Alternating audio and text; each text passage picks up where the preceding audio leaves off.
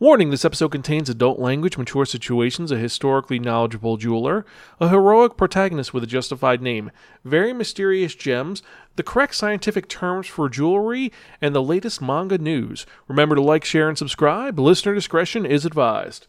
Hello and welcome to another episode of the Spiraken Manga Review, some podcasts and varying reviews about connectly enhanced narratives. I'm your host Xan, saying konnichiwa, aloha, buongiorno, and what's up?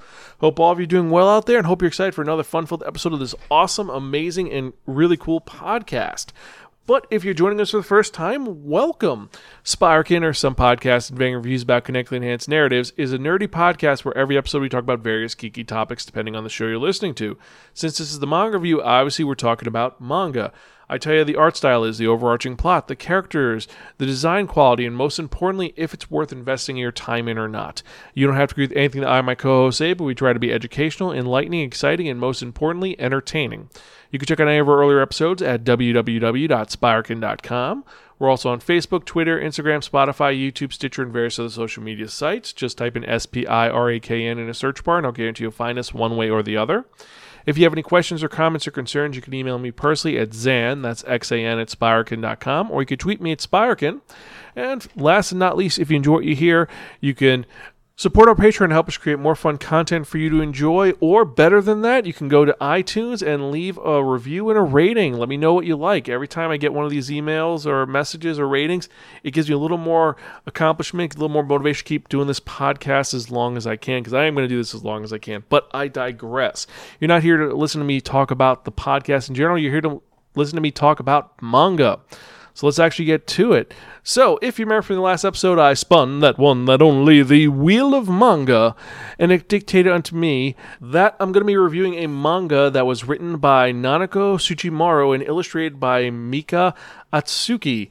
Now, this is an adaptation of a light novel that came out in 2015 that was written by Tsujimura-san and published by a different company, which was Shueisha. It's published. The manga is being released by Ichijinsha, and they're both being released by Seven Seas Entertainment. So if you want to read the light novel after reading the manga, they're both available and not that badly priced, I must admit. The manga was released in Monthly Comic Zero Sum magazine. It is a shojo series, despite the fact that it feels like it's something completely different. The original run for this manga is 2019 and it's still coming out.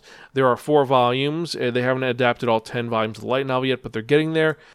And the name of this manga is Hosekisho Richardshi no Nazo Kantei, or The Mysterious Appraisals of Mr. Jeweler the Richard, or, as it's been translated, The Case Files of Jeweler Richard.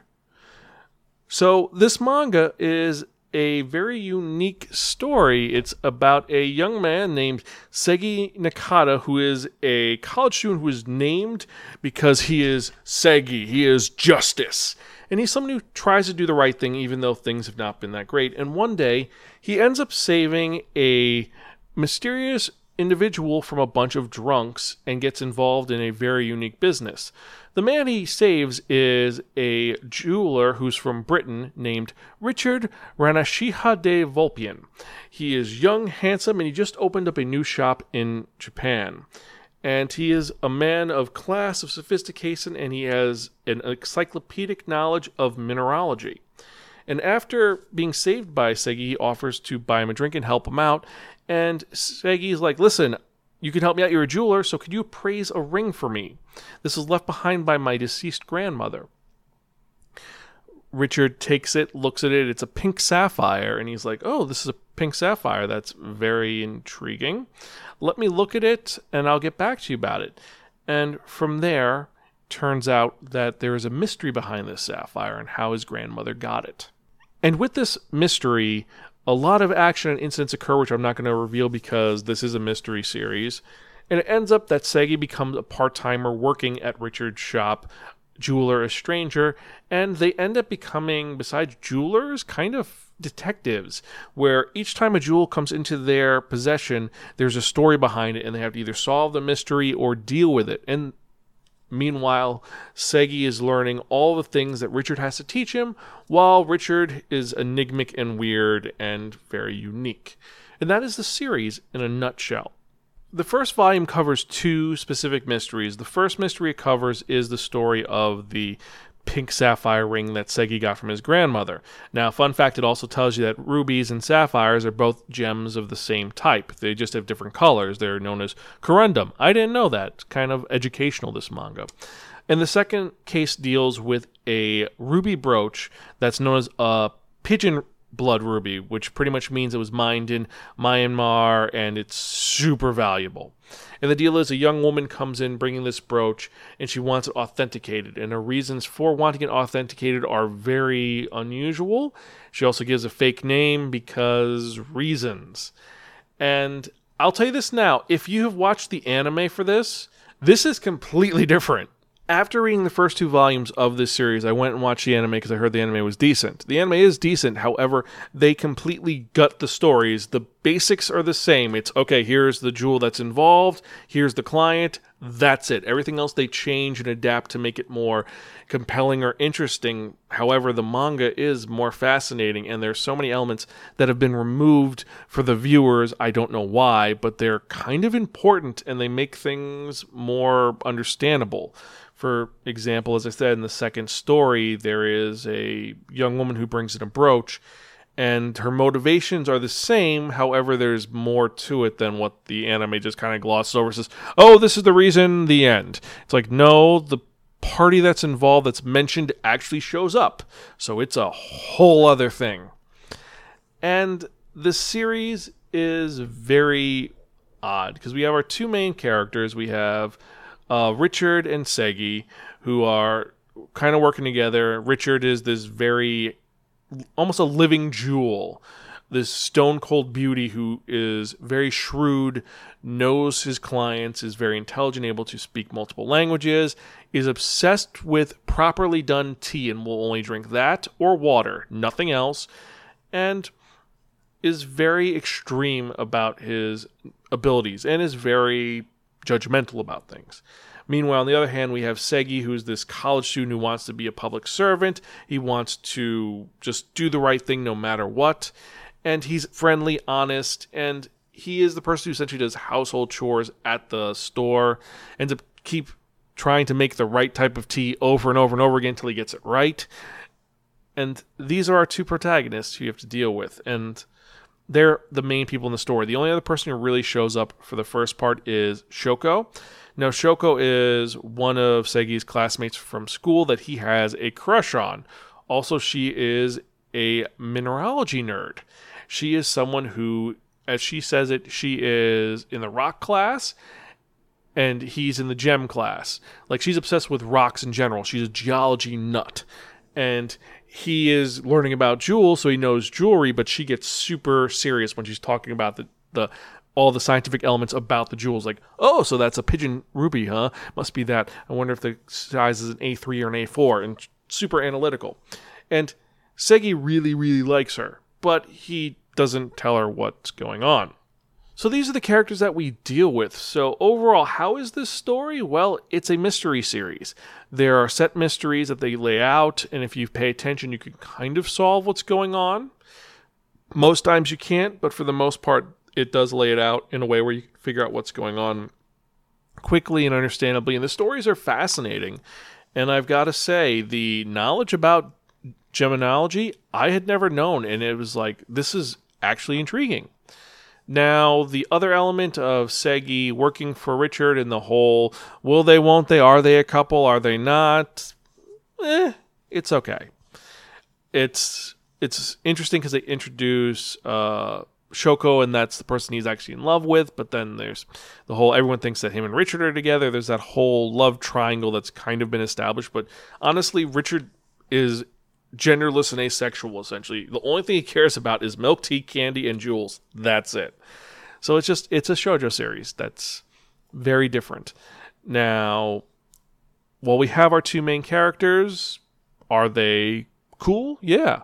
Are they drawn well? Actually, they're exceptionally drawn well, and also the jewelry is beautiful and intricate and detailed. I there's a sequence when they're going through a jewelry book and going over the different classes on why certain types are more expensive than others, and each of the gems look not photorealistic, but they're really impressive. They don't look like just a, a cheap sketch. It looks like there was some time spent making these jewels look as presentable and as beautiful as possible. Overall, the artwork for the backgrounds really good. The artworks for the main characters, it's okay. It does get into chibi mode at times, but it's the shojo genre, so it makes sense. The plot itself, like I said, pretty good. Now, the production quality, one of my issues for this series, it's a mystery series, but we're only getting two mysteries per book. It's just volume one, part one, part two, part one, part two. That's all we're getting. I would have preferred a little more. When I can get a manga which has nine chapters and it varies it, or Monster, for example, which is one continuous story, but it's compelling and fast. This one does not feel that compelling and fast. It kind of takes its time and it's slow pace, but not a good slow pace. It's a little frustrating and that's one of the negatives about this series. The other part is while it is very unique, if you don't have an interest in jewelry or mysteries, I don't think that you'll find anything for it in this series. I really don't. I don't think it'd be like, oh, I really want to read the next Jewel Richard because honestly, it's a niche series. And so if we put it all together, it's got a decent storyline it has some great artwork in it. It's got mediocre quality design for the layout for the mangas. More importantly than that, the manga itself, it's kind of boring. It's a white cover. It's like, yeah, this is about jewelry, and the cover looks kind of rough. Also, it's not a glossy cover. It's feels papery. I, I got to knock off points for that. So, for these reasons, I have to give the Case Files of Jeweler Richard our middle of the ground rating of A Gift from Your Crazy Aunt Muriel. It's okay, but forgettable. It's a unique story, and you do learn things about mineralogy, which you could talk about, but for the most part, this didn't engage me. It didn't want, make me want to read more about it. I read this, it was good, but it could have been better. It really could have been a lot better. And the whole mystery part, the first mystery is so compelling, so unique. And then that second mystery is just kind of okay, so it's about this. And then the reason for appraisal is wait, what? It really just, the, the mystery falls apart in that second case. Uh, cases three and four, which I'm not going to get into, they're a little more engaging, but not by much. So for that reason, it's a gift from your crazy Aunt Muriel. Okay, but forgettable. It's engaging, but if you're not interested in this, you're not going to read it, and you're not going to keep going on with it, and that's the truth. And so, if you have any questions or comments or concerns, or if you disagree with me, you can email me personally, Xan, that's X-A-N at Spiraken.com, or tweet me at Spiraken. Or if you're listening to this on YouTube, leave comments down below. And so, with that, let's actually get to the manga releases for the week. And this is for August 16, 2022. And we have 16 titles that came out this week. So, first off, we've got the Attack on Titan Omnibus number 6, which is volumes 16 to 18. The Black Lagoon, volume 12, has finally come out. Can you believe it? It's been like six years since Black Lagoon came out. So, I'm excited to get this new volume. Classroom of the Elite, volume 3. Crossplay Love, Otaku Cross Punk Volume 1, Dead Dead Demons Destruction Volume 11, Even Though We're Adults Volume 5, Higehiro, after being rejected, I shaved and took in a high school runaway. Volume 1, the light novels finally being released. Got postponed a couple of times. Jujutsu Kaisen Volume 16 and 17 has been released this week. Levitus S Volume 10 is coming out.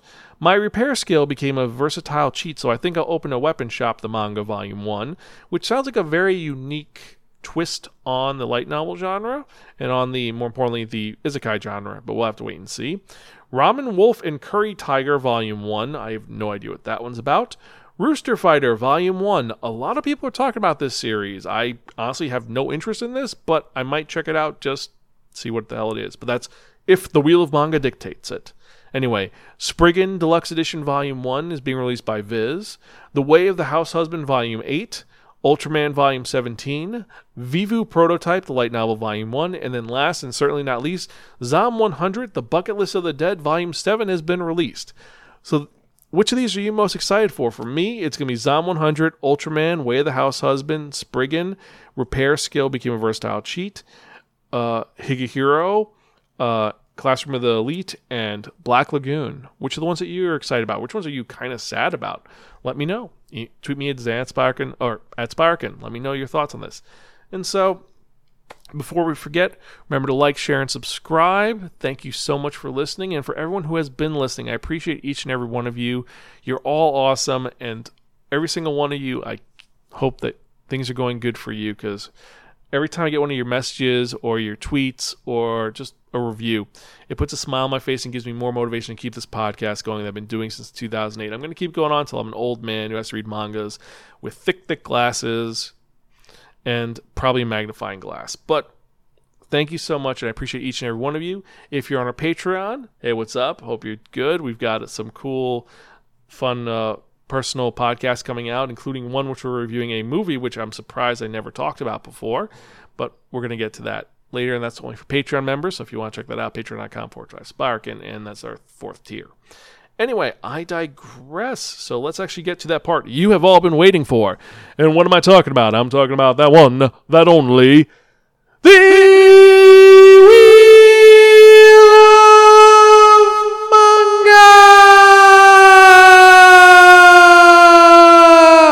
Yes, friends, the Wheel of Manga, except no substitute. Now, what is the Wheel of Manga? The Wheel of Manga is a Wheel of Fortune with 10 slots on it. And what I've done is I've assigned a manga title to each of the 10 slots.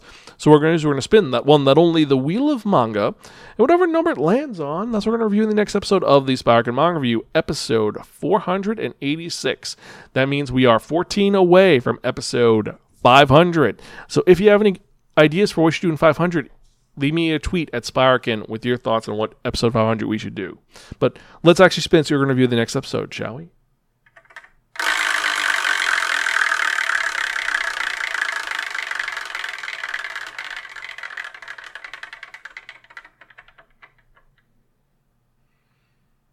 Number two.